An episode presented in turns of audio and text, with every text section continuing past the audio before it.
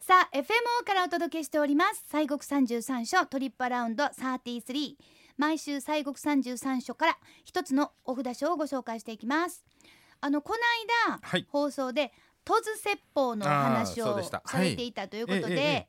今週は亀岡にあります穴王子さんをご紹介していただきたいはないというふうに思ってます、はい承知いたしました、はいあの東図説法あの前回もねおは話いしさせていただきましたけれども、あの天台宗の開祖であります最澄さんってね伝行大師最澄さん最澄ええこれはもう絶対今でも載ってますよね、そ日う本史の教科書には載ねってますもうね空海最澄ってねそうです。あの、日本の鎌倉仏教のね、うんあのまあ母体と言いましょうかね、はいあの比叡山延暦寺のね、えー、開祖でございますけれども開山でございます、このお最澄さんがあご両親をこう供養するために、えー、琵琶湖のおほとりのねところの浜のところで民衆に、えー、法華経をお説かれたというのが始まるうーまあことなんですけれあどもこれが戸津説法のはい始まり,、始まりといなうんこでとすでねすね。はいええでそれが、まあ、あの今年、えーでございますが先日の8月21日から、あのーまあ、ちょうど今日までなんですけれども、はいあのお第21番札所の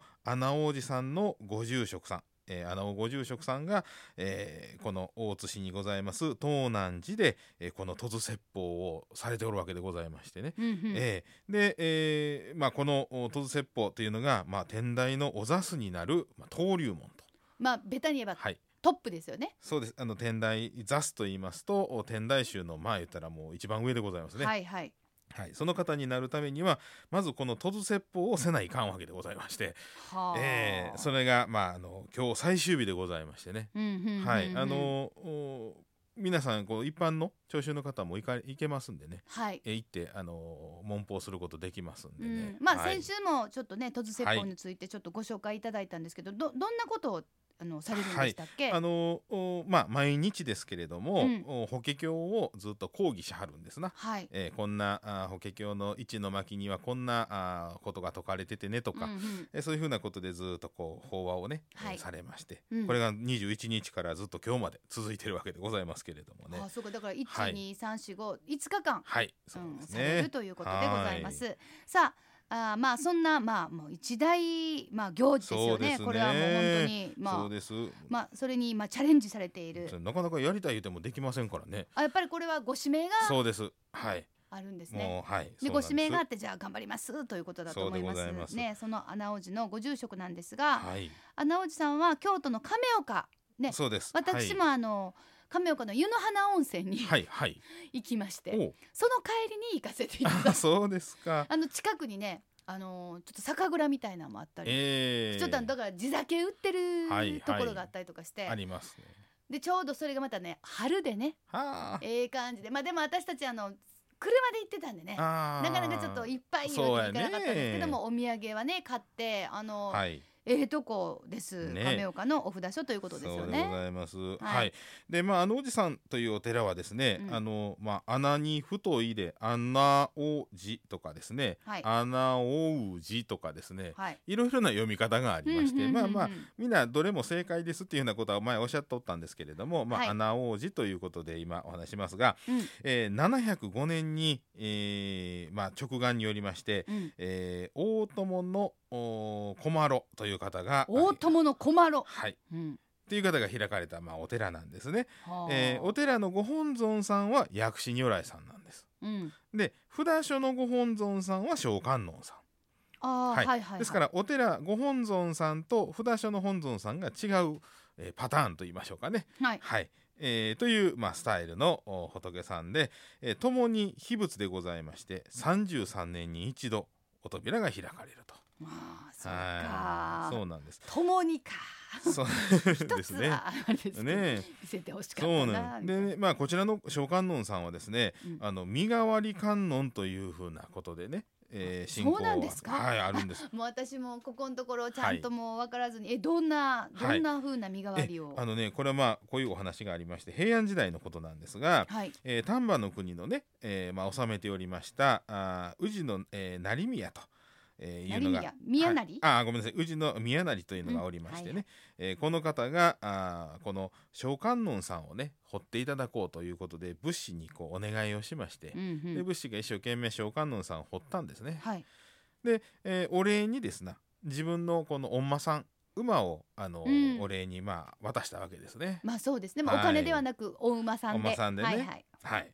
えところがですわ、うんえこの馬に、えー物資が乗りましてね、えありがとう言うて帰っていったわけですが、はいはいはいこの宇治の宮成さんうんこの馬が惜しいなと思い出したんです よ。それはあかんわ、ねえそれはそれはダメです、まあちょ惜しいなと思うことまあちょっとは思うかもしれへんけどがっつりそう思ったんうでん、すね、そうなのよ。うんでなんとですななんとななんとこの物資に矢を放ったんですな、えええー暗殺しちゃおうと。もうそれ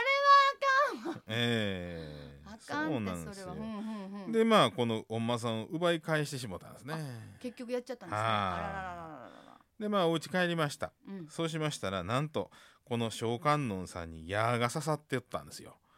で、まあ、血を流していたというね。あーええまあ観音さんが身代わりになったというのを、まあ、これで悟ったわけでございましてはい、でこの宮成さんは、まあ、仏門に入りましてねうん、そしてこの阿能寺にこの小観音さんを収めたというのが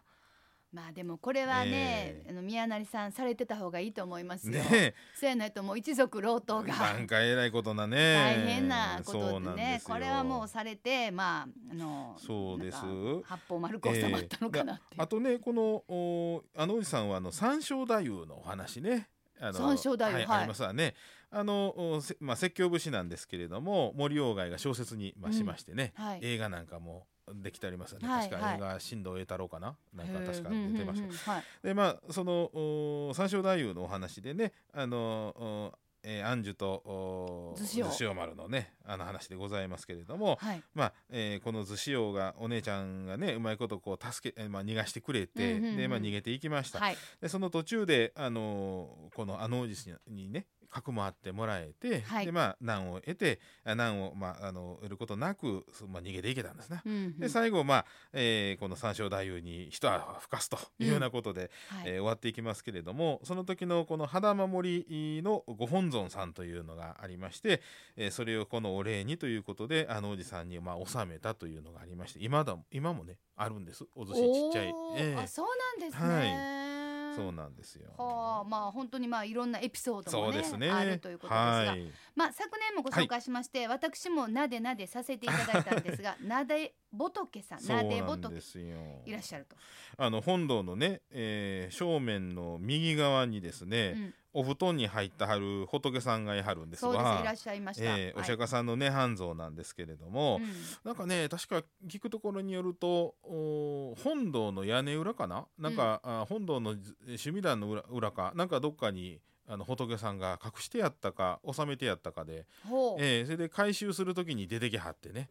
えーはあいうようなことでございましたけれども。はい、まあ、お布団の中にこう横たわってはりますこのお釈迦さんのねハンズでございますんでうんえー自分の体のちょっと具合悪いところをこうなでなでしてですね、えー治るようにこのご利益をいただくというようなことで、 うんえーたくさんの方がもうなでてはりますから黒光りしてますけれどもねそうですほんでなんか思いのほか大きいあ大きいです大きいです大きかったです、もう私ももうねもう、はい、はい、あちらこちらなで回させていただあきそまうでしたすか欲張りさんなんいでやいやいやいやももうう本当にね膝痛いとかねそうそこ知りたいとかねもうねほんまもうあありますねあそこもここもお願い、ええあとはもう顔をバーなでても顔をきれいになりますようにいやいやね言うてねええやらせていただいたんです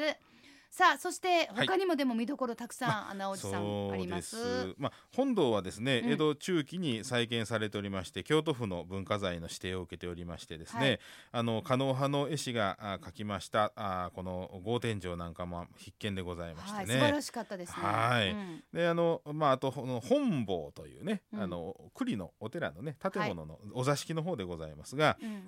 えーそちらの書院から眺めますう庭園が有名でございましてね、うんえーなかなか、あのー風光明媚なね江戸中期のお庭でござ江いま戸して中期か、はあそうか配管料はまあいるんですけれどもね、うんうんうんうんぜひともあの、えー池がありましてね、えー、もみじの時なんかも綺麗ですよ。はいはいもう私が行ったイメージは本当にね静かなうんところにあって、はいで中に入ってもとても静かで、はい、それでそんなにあのめちゃくちゃ大きいという感じはないいんですが、なんてていうかすごく落ち着くことができる、ねえあのーはいお札所さんやなあというねイそうメですージ古刹がのかね雰囲気があってねそうですえね、え本当に、えあの非常に立派なところでしたそうです特にこれからの季節、まあ、うん9月10月が非常はにいいいというふうに、ねはい聞いたんですが、はいどんなことがあそうでするねんですあかのあの井さんの近くには彼岸花の里というのがございまして、はい9月の中旬になりますと、えーこの田んぼの旗をずっと沿ってね、えー真っ赤な彼岸花が咲いてたりとかこれはもう日本の里山のねえ風景ですよねねえ秋口にそのそ彼うです岸花が真っ赤に真バっ赤ッにとね咲くっていうのは綺麗です綺麗よね綺麗ですよね、えーうんうんあとまああのコスモスの名所もああったりりますね亀岡ね、えーあります、はいうんうんあのお亀岡運動公園の体育館の東側に夢コスモス園というのがありましあてりまねすね20品えー20品種、うんおよそ800万本のコスモス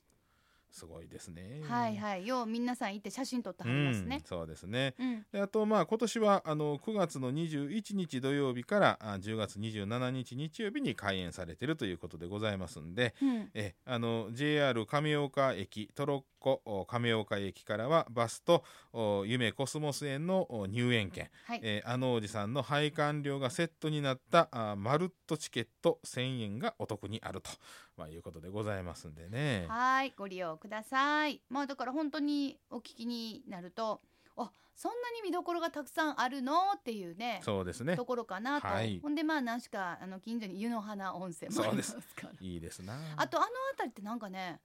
結構あのもうちょっと奥の方行ったらあのそばを作ってるところがあるのでほう結構ねお蕎麦屋さんもそうですあか。ったりしますのでへーあの探していけば、ええまあ、やっぱりまあお車で行かれるのが多いかなと思いますのでそうですねもさっき言ったようにその地酒売ってたりとかね、えーもありますので亀岡はちょっとこうなんでしょうあのー半日うんうん。ね遊べるのかなとい高う、速道路も便利になりましたしね。そうです大阪からもすぐですのでねすぐにねぜひ行けまぜすしひはいえー京都縦貫道がねねえ亀岡ございますそうですねさあ京都府亀岡市にありますアナ王子さん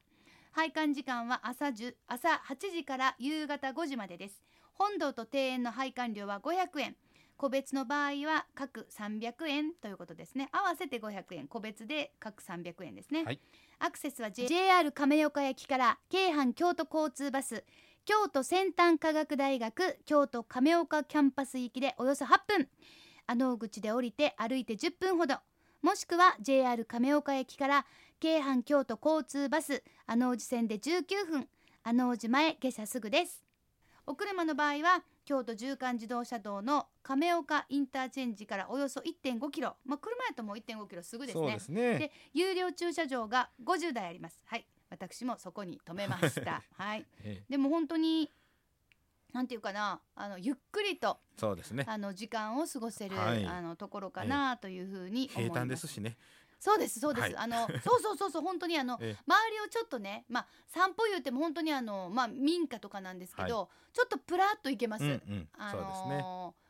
本当に民家の中にあるのでそれもなんかちょっとこう、なんていうかな